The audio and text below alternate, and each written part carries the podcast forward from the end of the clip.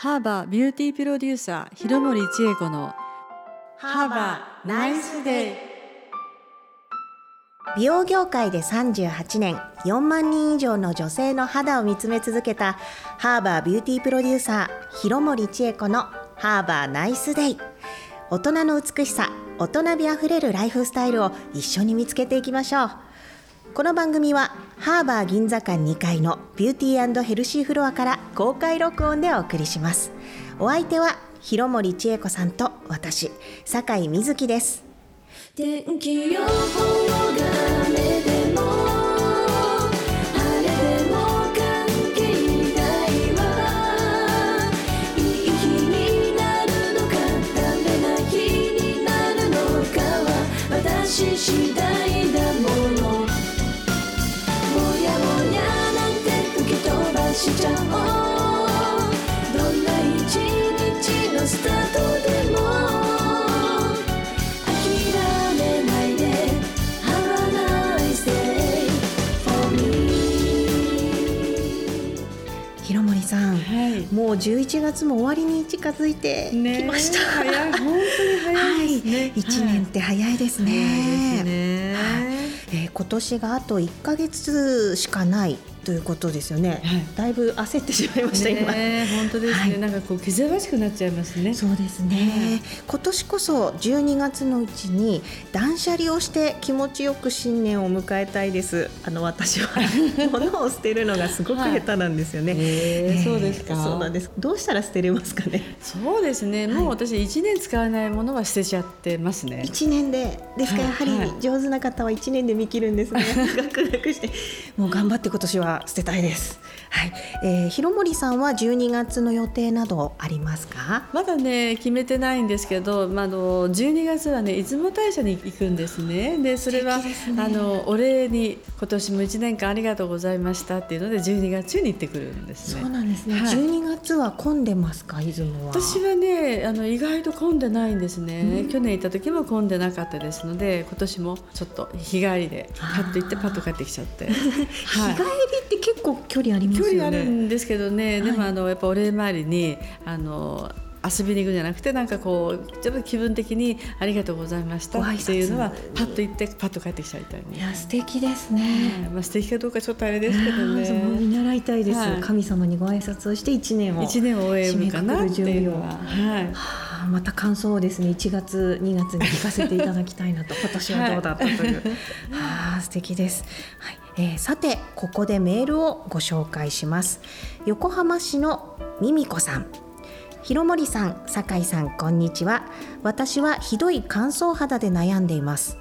特に体の乾燥がひどく、腕やふくらはぎが粉を吹いたような感じになり、ボディローションを塗ってもあまり効果はありません。ひどい時は痒くなってしまいます。体の乾燥はどうしたらいいのでしょうか、とのことですが、広森さんいかがでしょうか。そうですね、私もやっぱりね冬になりますとねちょっと油断をすると、はい、内ももが乾燥しちゃうんですよ。内ももが変わってるでしょ。確かに初めて聞きました。人によってやっぱ違うんですね。内ももが乾燥するんですね。でやっぱりこういうところが乾燥するので、はい、よくお客様にも申し上げるのは、うん、寒くなってくるとお風呂長風呂がしますよね。します、すごく入ります。私はね長風呂を勧めないんです。逆にはい、長風呂するとねどうしてもね、はい、肌から自分の潤い成分というのが出やすいんですね、はい、で先ほどね、ディレクターちょっと話をねちょっと前の話に、ね、収録前にちょっとお話をさせていただいててお風呂入るときはやっぱり保湿剤入れるといいですよってお話をちょっと伺ってたんですけど、はい、やっぱりねお風呂には長めに入っちゃいけないっていうのと、はい、温度もぬるめで長く芯から温まるっていうのは私流ではおすすめしないんです。ですから私お風呂は41度ちょっと厚めですけどね、はい、40から41度にして長く入ったとしても10分ですか。10分ですね。私はもう10分入らないですけど、うん、はい、あんまり長風呂なさらない方がいいっていうことはちょっと申し上げておこうかな。それはすごく上質な、なんて言うんでしょう、入浴剤を入れてもやっぱりあんまり長くは入らない方が、はい、ふやけます、はい、指とかおろしてるとすごいブニブニしますね。ちょっとこうふやけますので、そのふやけたところからご自分が持ってるやっぱり栄養成分っていうのも流出しないとは限らない。ですから出てその乾燥するっていうのであれば、もうすごくボディローションですか、塗っていかなきゃいけないですので、まずお風呂はそうしていただきたい。それとお顔もね、例えばそうですけど、こういう腕ももちろんそうですけど、これは随分お肌に影響力があるのはやっぱりこうお風呂とか、あとは食べ物もありますね。食べ物もありますね。でおそらくですね、このミミコさんの場合、お肌が綺麗な肌じゃないかなと思うんですね、はい、キメが細かくて、想像しますとね、色白でなんかキメが細かいお肌の方って意外と乾燥しやすい方が中にいらっしゃるんです。綺麗がゆえに逆に、乾燥しやすいという方がいらっしゃるので、はい、やっぱりちょっと出ていただいて、お風呂出た時なんかは早めにボディローションで、朝もなんかこう乾燥するなと思ったら保湿剤の多いものをつけていただく。でそれとやっぱり下着もね、綿であんまりこう摩擦で肌が痒くならないようなものもお選びいただくのも一つの方法かなと。締め付けないタイプがいいかもしれないですね。私はね、あと食べ物って今ちょっと申し上げたのは、やっぱりすぐには変わりませんけどね、やっぱり体を潤いある体にしていきたいので、食べ物は欠かさず取ってるのは、私の場合ですよ、はい、アボカドはねちょっと取ってるんです、ね、アボカドいいんですね、はい、であんまり取ってしまいますとね、ちょっと高カロリーですので良くないという方もいらっしゃるかもしれませんけど、量少なめでも肌にこう食べたら、これはツヤが出るかなっていうお食材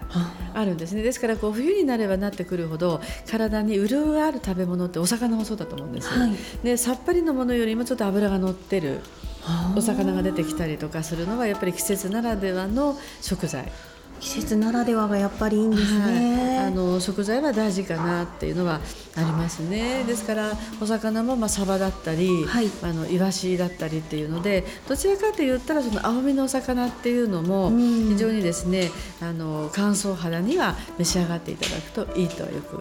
言われてますね。もうサバもアボカドも大好きで、特にアボカドは上質な脂が取れるってよく聞きます。そうですね、不脂肪酸って言って、はい、青魚っていうのは非常におすすめでもありますね。あとそれと納豆もね、はい、納豆も意外といいんです、ね、そうなんですか、納豆はね、あんまり変わらないわっていう方いらっしゃるんですけど、納豆もどちらかといったらこのポリアミンっていうのが入ってますので、納豆もね召し上がっていただくと、そのめきめきねその乾燥が治るってね、いうものではないですけど、やっぱり食材の中で取っていただいたり、あとはねそうですね、色物濃いものでパプリカ、綺麗ですよね、パプリカもね、例えばピーマンよりは非常に栄養成分がちょっと高いんですね。ですから何でも召し上がっていただくのと、生で召し上がるよりもオリーブオイルで炒めていただいたりっていうのと、火を通していただく方がよりおすすめですね。嬉しいですね、はい、ちょっとした工夫と食材を選ぶことで変わってくるのは嬉しいですね。乾燥が治ってきたり、そうですね、やっぱり食材も大切かなっていうのはありますね。嬉しい情報でしたね、ミミコさんぜひ試してみてくださいね、はい、冬になると手が荒れてしまう人もいらっしゃると思います。そうですね、で私なんかもひび割れてくるんですが、爪の周りの皮が抜けてしまったりとか、多いですね、はい、そんな場合はどのようにしたらいいでしょうか。そうですね、やっぱりこう頻繁に、ハンドクリームですね、ハンドトリートメントつけていただいたり、私はスクワランをね、はい、つけてからささくれになったことないんです。スクワランを爪につけてつけて、本当ね、入社して18年で一度もないんです。18年一度もってすごいですね。ないですね。冬も洗い物する時ほどスクワランをこう一滴つけて先につけちゃうんですね。でそしてビニール手袋、はい、ありました透明のね、ビニール手袋をして洗い物しちゃうんです、はい、でそうするとそのつけたスクワランとビニール手袋で洗い物してると、お湯で洗ってるとね、なんかねパックになっちゃうんですよ。でそれを取るとなんかもうしっとりして、はい、全然ささくれのね疎遠になりましたね。そうなんですか。もうささくれができてむけてしまうと地味にすごく痛いので、痛いですね。はい、血も出ちゃったり するとね、なんか悲しくなるんですけど、はい、それをするとね、本当スクワラの目一滴になるんですけどね、はい、一滴つけてよくね指先にしたり、洗い物ない時でもなんかちょっとテレビ見ながらぼーっとしてる時に一滴でこうやったりすると、はい、意外とね浸透も早くてね柔らかくなるんですね。はい、で匂いもありませんので、はい、そうですよね、はい、無香料ですもんね。そうですね。こういう方法もいいかもしれません。はい、すごく私ささくれ冬できるので、今夜から実践できる素敵な情報ありがとうございましたぜひぜひやってみていただきたいと思います。ありがとうございました。ちえこのいちおし。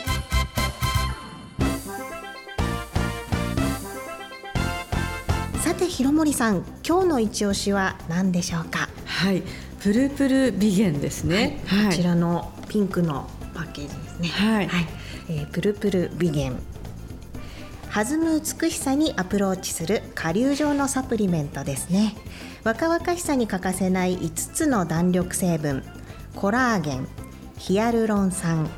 セラミド、コンドロイチン、エラスチンと肌の新陳代謝を助けるビタミンや植物エキスを配合、口どけもさらっと飲みやすいグレープフルーツ風味。ここに実物があるのでちょっと私飲んでみてもよろしいでしょうか。ぜひ召し上がってください。ひろもりさんも飲まれてますか。いただきます。そうですね、私もねこれね美味しいんですよ。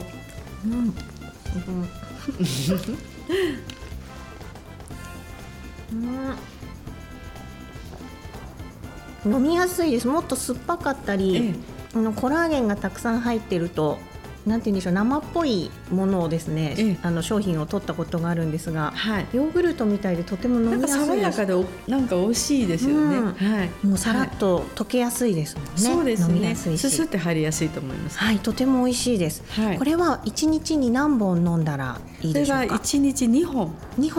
召し上がっていただくと一つの目安になります。なるほど。1回に2本というより朝晩とかでもいいですか。はい、そうですね、やっぱり分けて召し上がっていただいても、別に2本飲んでいただいてもいいんですけど、朝と夜飲んでいただくとか、昼と夜とか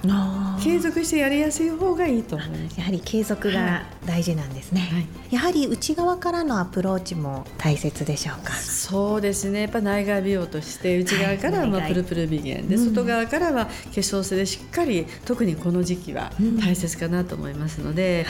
体内に弾力成分を補うということはもうプルプル美源でぜひ取っていただきたいなと思います。女性はコラーゲンとてもですね好きですね。大好きです。そうなんです。ぜひ1日2本取ってみてくださいね。ありがとうございました。ありがとうございました。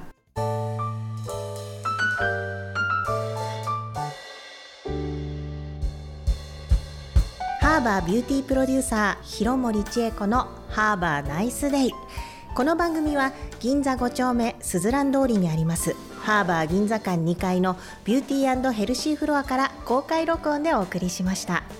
ハーバーの Facebook やひろもりちえこさんのウェブサイトにも綺麗になるヒントがたくさん掲載されています。そこから番組ブログにもリンクが貼ってありますのでぜひチェックしてくださいね。またひろもりさんへの質問やお肌のお悩み相談などもお待ちしています。メールアドレスはharborpr@harvard.co.jp harborpr@harvard.co.jp まで。ひろもりさんありがとうございました。ありがとうございました。では美のスイッチをオンにして今日も健やかにお過ごしください。ハーバーナイスデイ。